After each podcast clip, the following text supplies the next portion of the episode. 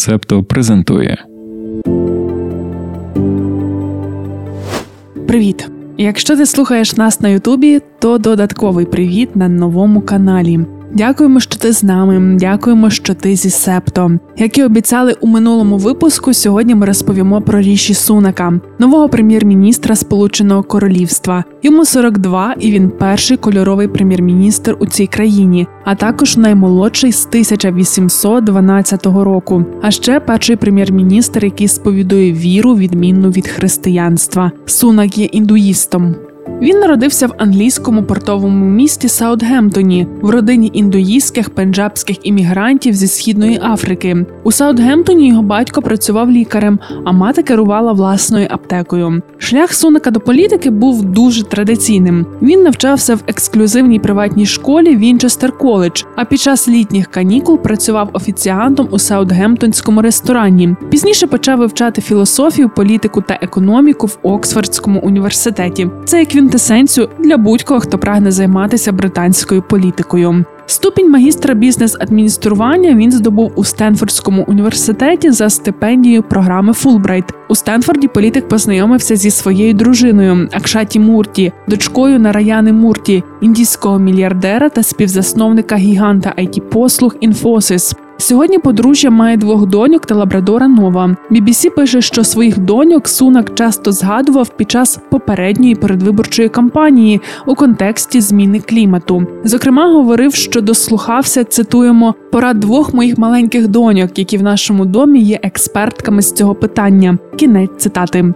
З 2001 по 2004 рік Сунак був аналітиком Goldman Sachs, однієї з найбільших інвестиційних компаній у США та світі, а пізніше став партнером двох хедж-фондів. Його вважають одним із найбагатших парламентарів, але він публічно ніколи не коментував свої статки. На BBC вийшов матеріал про те, наскільки сунок багатий. Це питання привертає багато уваги, оскільки, по-перше, просто цікаво. По-друге, новий прем'єр-міністр має давати раду кризі вартості життя, і дехто сумнівається, чи така багата людина не буде відірваною від звичайних людей, ухвалюючи важкі економічні рішення. Згідно зі списком багатіїв Sunday Times, Сунак і його дружина Акшата Мурті мають статки близько 830 мільйонів доларів. Час від часу політичні опоненти підіймають питання його фінансів, то запитують, чи отримував сунак вигоду від використання офшорів, то звертають увагу на податкові справи дружини. Щодо першого, то є припущення від The Independent, що офшори мали місце бути, оскільки у 2020-му політик значився бенефіціаром офшорних трастів на британських Віргінських і Кайманових островах. А от щодо дружини, то виявилося, що Акшата Мурті має непроживаючий статус.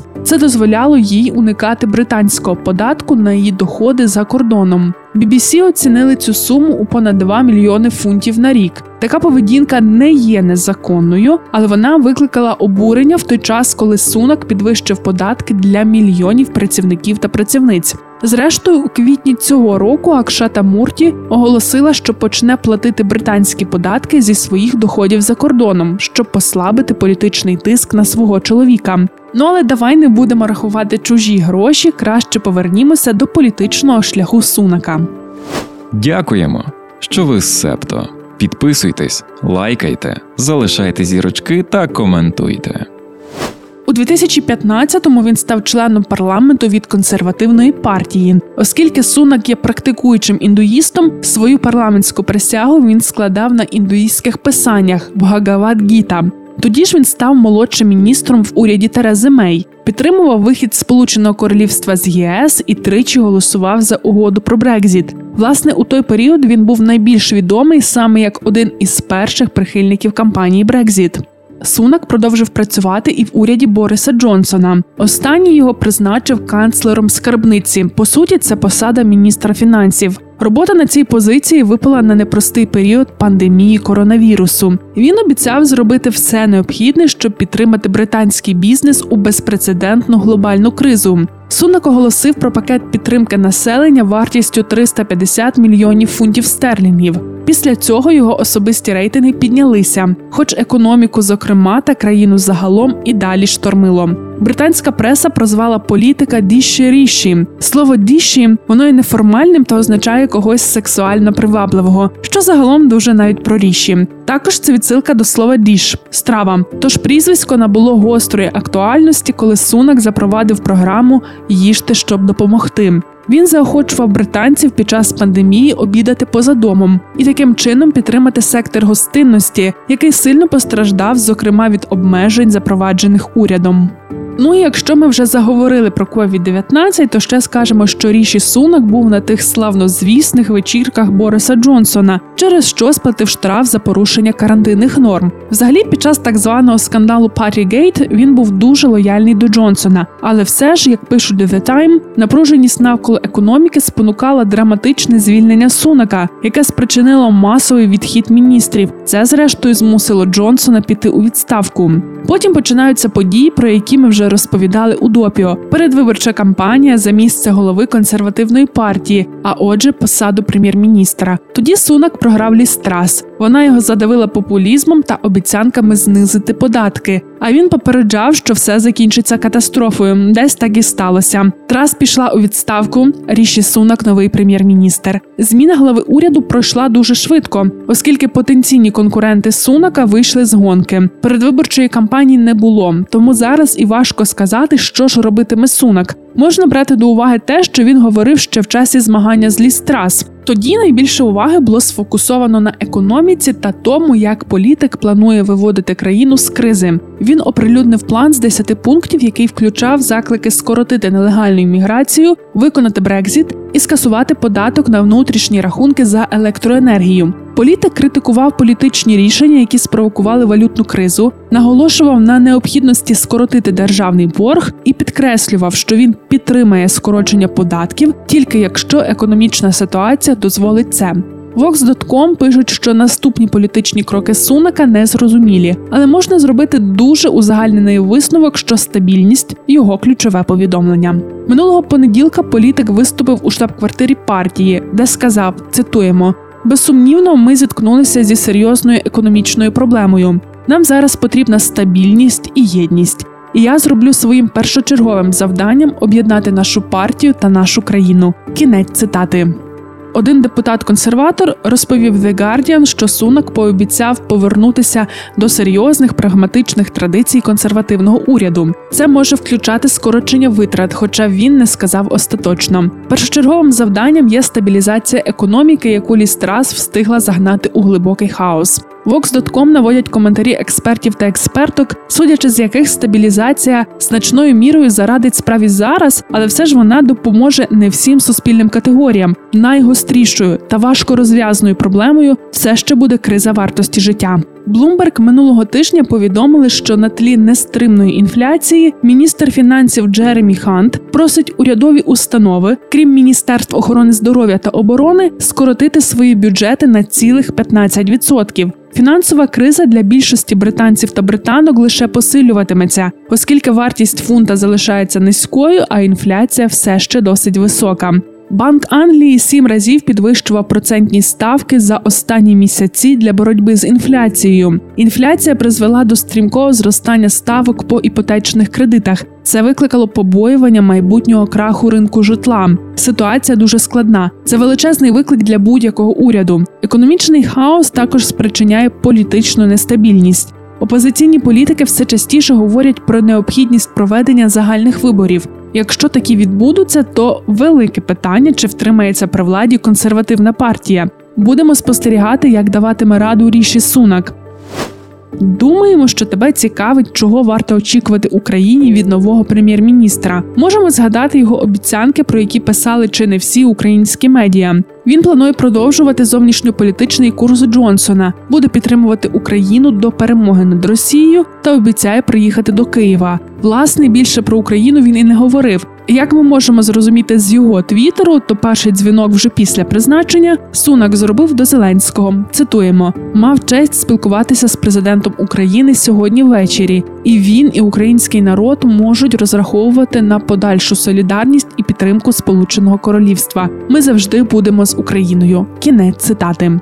І Сунак, і медіа останнім часом сконцентрувалися саме на внутрішній політиці та економічній кризі. Добре це чи ні? Звісно, поживемо, побачимо. Зараз можемо поділитися декількома своїми міркуваннями. Ми вже раніше писали, що підтримка України Сполученим Королівством це не про рішення одного політика, це не тому, що Джонсон нас любить. У нас складається дуже чітке враження, що це є воля народу. Окрім того, така активна позиція в опорі російській агресії це можливість закріпити свій високий геополітичний статус. Це не означає, що треба розслабитися. Так, у біографії Суника є тривожні моменти: тесть, який мав бізнес в Росії, та й колишні плани самого Сунака активно кооперуватися з Китаєм. Ми про це колись розповідали. Але ще не факт, що це якось буде нам шкодити. Що ж до того, чому Сунак мало згадував про Україну і чому медіа не розмірковують про зовнішньополітичну складову нового уряду в Сполученому Королівстві зараз реально, вибач, дупа з економікою, і від того, чи вдасться стабілізувати внутрішню ситуацію, буде залежати й спроможність впливати на зовнішню політику.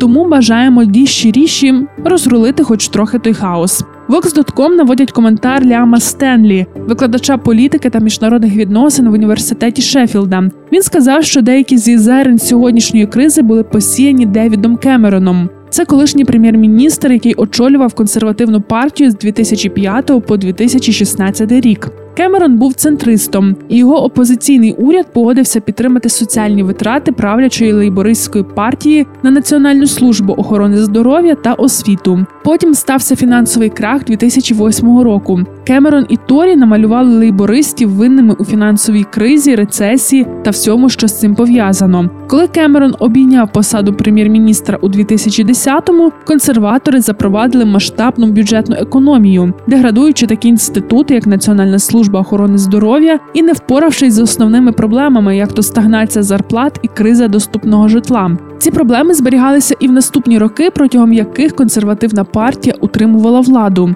Зараз Сполучене Королівство переживає кризу вартості життя, частково пов'язану з цими довгостроковими факторами та посилену поточною глобальною інфляцією та війною, яку розв'язала Росія проти України. А зараз рекомендації, які ти так любиш. Про Кемерона та те, як його політика знищувала Національну службу охорони здоров'я. Ми вже рекомендували колись серіал буде боляче і згадували, що це екранізація. Нещодавно харківське видавництво Віват випустило новий наклад цієї книги. Автор працював лікарем якраз у найбільш кризовий період. Через його досвід можна багато зрозуміти. Дуже сильно рекомендуємо. Стіки до ранкової кави про події стисло. У Сан-Франциско вранці 28 жовтня було скоєно напад на Пола Пелосі, чоловіка спікерки Палати представників Конгресу США Ненсі Пелосі. Сама політикиня у цей момент перебувала у Вашингтоні. За повідомленнями, нападник намагався зв'язати Пола Пелосі, поки Ненсі не повернеться додому. Пол Пелосі зазнав серйозних травм голови та інших частин тіла. Підозрюваний 42-річний Девід Депейп. Він виріс у Канаді та переїхав до США 20 років тому. Йому висунуто звинувачення у замаху на вбивство, нападі та жорстокому поводженні з літніми людьми. Він був поміщений до окружної в'язниці Сан-Франциско. На своїй сторінці у Фейсбук він розміщував теорії змови про вакцини від коронавірусу, вибори президента США 2020 року та штурм капітолію в січні 2021-го. The Washington Post пише, що іноземні працівники та працівниці оборонних підрядників щонайменше на чотирьох американських військових базах у перській затоці потрапили в пастку через зловживання працевлаштуванням. Про це виданню розповіли близько 30 людей. Відповідно до інтерв'ю, а також судових протоколів і урядових документів, у багатьох із тисяч мігрантів конфіскували паспорти. Вони були обтяжені непосильними боргами після сплати зборів за незаконне наймання, або їм було відмовлено у документах про звільнення, які вимагаються згідно з місцевими законами. Ймовірно, у деяких з цих країн, зокрема в Кувейті та Об'єднаних Арабських Еміратах, оборонні підрядники зберігають паспорти своїх працівників, часто обмежуючи їхнє пересування. Тим часом агентства з працевлаштування в рідних країнах працівників стягують високу плату за працевлаштування за кордоном. Плата може досягати тисяч доларів і часто фінансується за рахунок позик під високі відсотки, що вимагає від мігрантів, яким платять лише один долар на годину, працювати декілька років, перш ніж вони погасять свої борги. Ці практики широко поширені серед приватних роботодавців на близькому сході, де правовий статус трудових мігрантів зазвичай прив'язаний до статусу їхнього роботодавця. Але описані зловживання, схоже, порушують правила США проти торгівлі людьми, які забороняють види гонорарів за наймання робітників на військові бази США, а також спрямовані на заборону примусового рабства, що включає конфіскацію паспортів, і вимагають від підрядників контролювати своїх субпідрядників. Культурне та супутникове агентство ООН об'єднали зусилля, щоб більш систематично відслідковувати вплив російського вторгнення на архітектуру, мистецтво, історичні будівлі та іншу культурну спадщину України. Складено початковий список із понад 200 об'єктів, які були пошкоджені або знищені.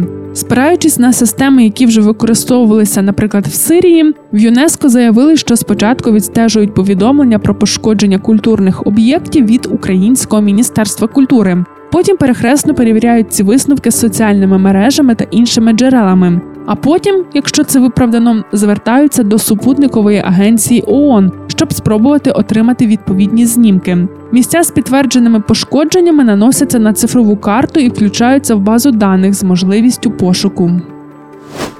У Новій Зеландії вперше кількість жінок у парламенті перевищує кількість чоловіків. Сорая Пеке Мейсон з лейбористської партії склала присягу в парламенті минулого вівторка, замінивши колишнього спікера Тревела Маларда, якого призначили послом в Ірландії. З відставкою ще одного депутата співвідношення в парламенті змістилося до 60 жінок і 59 чоловіків.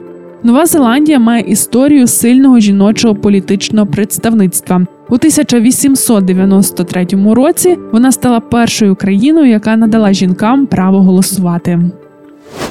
А зараз новина, яка дуже сподобається найбільш шанованому нами блогеру пану Роману. Папа Римський закликав священиків і монахинь видалити порно зі своїх телефонів. Цитуємо.